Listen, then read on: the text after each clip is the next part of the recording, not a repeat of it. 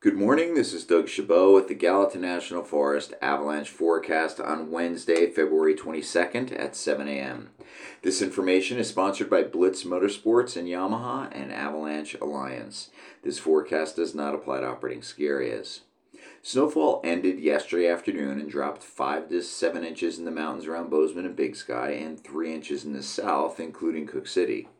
The wind shifted from west to east to northeast with the cold front's arrival. It is currently blowing 5 to 15 miles per hour with gusts of 25, except in the Bridger Range where it's averaging 48 miles per hour with gusts of 70 at the ridge. Temperatures this morning are minus 10 to minus 16 degrees, with Lionhead being a tropical minus 1 degree.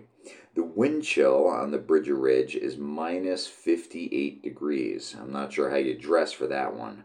Flurries today and tonight add up to 1 to 2 inches of snow as cold temperatures and east wind continues.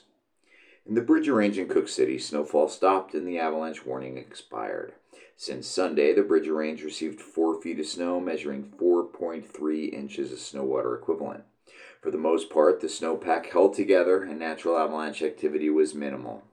Clear skies might reveal a large avalanche or two, but in general, we're optimistic. We cannot discount the fact that 4 inches of SWE is a very large load and that large avalanches can be triggered. My partners and I dug a snow pit near the ramp on the Bridger Ridge. Our stability test did not show breaks in the new snow, but these tests can be unreliable with deep layers, and we are not confident in the snowpack's stability. Strong east wind will strip the upper slopes and create drifts on the west side of the range, which are also likely to be triggered. The mountains around Cooke City received 35 inches of snowfall, measuring 2.9 inches of snow water equivalent. A large avalanche on Wall Mountain was seen yesterday, and a skier reported triggering whoops outside town. On Monday, a skier watched a large natural slide release on Woody Ridge.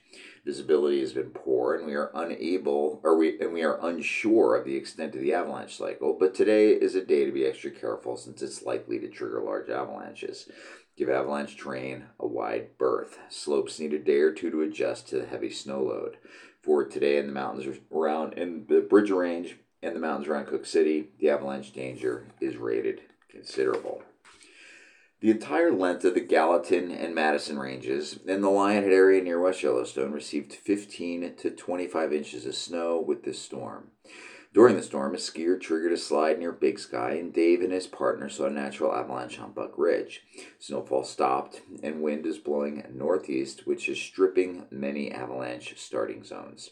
Although natural avalanches are unlikely today, it is still possible to trigger slides in the new snow or on slopes getting wind loaded.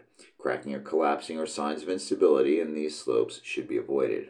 For today in the Gallatin Range, the Madison Range, and the mountains around Lionhead, the avalanche danger is rated moderate on all slopes. Please share avalanche, snowpack, or weather observations via our website. Send us an email at mtavalanche at gmail.com or leave us a phone message at 587 6984. And thanks for listening.